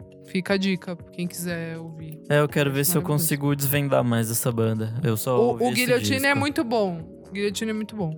Bom, e minha próxima dica é uma não dica, é a retificação da minha dica do bloco do, do mesmo bloco da semana passada. É, não assistam Utopia, porque acaba muito bem e não vai ter mais porra Tá nenhuma. bom. Nossa, eu fiquei puto. é, eu terminei de ver Mas a acaba série. bem, amigo. Acaba bem. Acaba, é, o final é muito tipo, Mas caralho. eles concluem ou não? Não, não vai ter, não vai ter segunda temporada, né? Ai, que tristeza. Então eu quero seguir a dica dos madrinhos pra ver a, a versão, A versão britânica pra ver se tem se tem final, porque a- acaba muito bem a primeira temporada. Eu Fiquei tipo, caralho, quero ver mais e não tem. E é isso. Legal, hein? Boa. Vamos ler os comentários referentes à última edição do nosso Popcast, gente? Bora. Comentários referentes à edição 120, artistas que fazem sempre o mesmo tipo de som. Ô, Fernando, Oi. tem algum artista que você sabe que faz o mesmo tipo de som e você gosta do mesmo jeito? Cara, Stereolab? Ai, não vale, não É, porque banda deles é- seminal, vale sim, mesma Ah. coisa. Mas como assim não vale? Me explica. É porque eles. Ah, é porque a proposta deles é justamente se fazer, tipo, uma mistureba de coisas. Ah, Ah, mas, Gago mas eu é acho os discos muito semelhantes, você não acha? Assim? Entendi, entendi. Mas eu faz curto. sentido. Faz sentido, faz sentido. Sempre Concordo tem com você. fafisa, os timbres e tal, enfim, o mood é, É, muito parecido. super sintetizador, a voz É super cíclica, é, igual. é bem igual, é verdade. Desculpa. Eles enganam nessa de vamos colocar um batuquinho É. a mais aqui, é verdade. Mas eu adoro, eu adoro o Stereolab, assim, Gosto. dois discos, Não, tá bom. a gente gosta, a gente gosta. Comentário aqui, ó, do Brujef. Falou. Adorei o episódio, concordo demais sobre Interpol, mas tenho que defender a Lana Del Rey, cough, cough. Acho que existe um abismo entre os álbuns que dá pra perceber a diferença logo de cara acompanhando a sonoridade do Born to Die com o do Ultraviolence, por exemplo. O primeiro é uma coisa muito mais pop, e o Ultraviolence vai pela, vai pela própria produção, que já bebe do rock explorando guitarra, bateria e tal. O Honeymoon é outro que não consigo enxergar muita semelhança com os outros. Acho que as maiores semelhanças ficam entre o, o Norman fucking Rockwell e o Lust for Life, como o Kleber falou. Embora ainda consiga ver uma clara diferença, porque o Norman fucking Rockwell tem essa vibe mais piano ballad. Pelo release de uma das músicas do próximo álbum, dá pra esperar um Chemtrails tem uma sonoridade próxima ao Norman fucking Rockwell. Arroba Elo Cleaver, não me cancela se eu não defender a Lana, vocês apedrejam ela, não posso deixar. Cancelada. Tá bom. Próximo. Bom, temos arroba olho ouvido, Gustavo Reis, um dos nossos padrinhos. Acho que um artista fazer o mesmo tipo de som não é necessariamente um defeito. Às vezes é sinal de coerência e consistência da obra. Um dos meus Certíssimo. artistas preferidos, por exemplo, o Devendra Banhart, é bem assim. Não tem muitas rupturas de um trabalho para o outro, embora ele sempre traga referências diferentes a cada disco, como a música japonesa no último álbum. Fora que esse conceito de artista que se reinventa é meio overrated. Às vezes isso é só desculpa para tirar para todos os lados e fazer um trabalho meia boca. Alô, Lady Gaga. Dito Verdade. isso, admiro mais os artistas que sabem se reinventar a cada trabalho, mas que realmente sobem o nível da sua obra quando fazem isso, tipo a Madonna ou a Bjork. Olha, ele veio que Jesus veio, hein? Veio que veio. Humilhou, botou Humilhou. a Gaga no lugar dela e valorizou as outras. Boa. Comentário do Leitura Zorg falou: talvez a Fresno seja a única banda da era emo BR que não tenha medo de se reinventar para continuar tendo alguma relevância. Nos últimos anos, eles se têm experimentado muito, usando desde coral de crianças e orquestra de metais até sons capturados pela NASA. Nem o céu foi o limite. Uh. KK. Ó, fechou. Bonita Sei a que frase. foi. Comentário do Fabrício NHL. Só vim elogiar a qualidade do áudio, às vezes parece que estão gravando presencialmente. Muito bom. Então, na Essa é verdade, Nick. estamos, estamos todos gravando juntos, sem máscara e abraçados num quarto fechadinho. Para de palhaçada. Em breve estaremos gravando na presença do Senhor Jesus. Se a Ai, gente que continuar Ai, assim. que horror. E lá no Twitter a gente tem o comentário do Gladson Rafael Nascimento, nosso padrinho. Ele falou: vocês esque Gladson! esqueceram do estilo vapor de virilha, represent- representado por ACDC, Motorhead e Kiss. É verdade, eles só tem um disco cada, todo o resto só muda a capa. Realmente. Boa. Chegamos aqui então em mais uma edição do nosso podcast. Fernando, onde as pessoas acompanham o seu trabalho? Conta um pouco mais sobre o que, que você faz, o que, que você produz, onde você está, redes sociais, se você quiser compartilhar também, fique à vontade, faça o seu serviço. Oi, gente. Vocês podem me acompanhar pelo Instagram, é, que eu sempre posto o que eu tô é, produzindo, né? Eu, eu produzi ano passado dois discos, um da Ima, Par de Olhos. Maravilhoso. É, e... e eu também produzi disco da Luísa Brina ano passado, tenho saudade, mas já Boa. passou. E tô fazendo trabalhos novos com o Lau e eu, o Will Tudo. Lopes. Esse, esse ano também vai ter. Esse próximo ano, porque 2020 já acabou. Esses dias eu ouvi uma frase muito boa, assim, tipo, 2021 já acabou. Tipo, esse ano e o próximo já, já acabaram. Já foi. É, mas ano que vem vai ter disco da Ima novo, também a gente tá, tá, tá vendo Chique.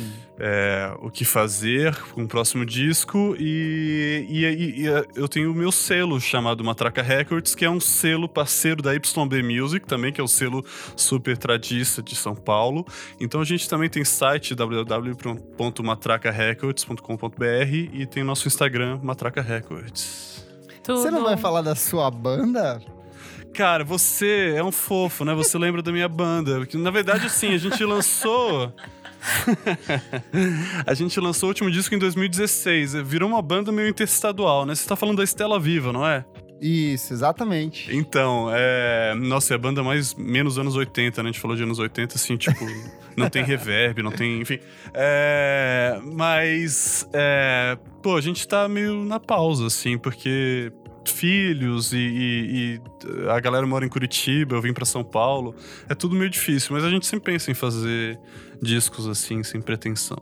Gosto muito da banda. Os dois discos são, tem um carinho enorme pelos dois. Pô, que maravilha. A gente tem por você também. Bom, eu sou o arroba Kleberfac no Twitter e no Instagram. Dicas diárias de música todos os dias, pela madrugada, pra você começar o dia, passando seu café e ouvindo música nova. Chique, eu sou arroba Elocliver no Instagram e no Twitter. E arroba Revista Balaclava também. Muitas surpresinhas de final de ano. Hoje saiu o nosso podcast com a Luísa Matsushita, no caso. Chique! Love Fox. Foi um, um Quem bate-papo é muito ela? Eu não conheço, Elô. Ah, é a cantora do Cansei de Ser Sexy. Ah, é banda nova? Banda novíssima. Apenas dos anos 2000. E tem muitas coisinhas também agora pro final do ano, então dá uma olhadinha por lá. É isso. Bom, eu sou arroba Almeida Dora no Instagram e Almeida Dora underline no Twitter. Eu sou arroba Nick Underline Silva no Twitter, Nick Silva no Instagram. E é isso aí. Não esqueça de seguir a gente nas nossas redes sociais, arroba podcast VFSM em tudo. Apoie o nosso podcast em padrim.com.br barra podcast VFSM. Concorra ao sorteio. Participe da nossa promoção, do nosso sorteio lá no Instagram para concorrer um pacotão de prêmios. Ou se você já é um apoiador, já está concorrendo a um outro pacotão ainda mais Só especial. lembrando que semana que vem é a última, hein? Então, assim. Exatamente. Assine a gente nas plataformas de streaming, compartilhe com seus amigos e ao som de aba, Winner Takes It All, a gente encerra esse programa. Eu ia falar essa.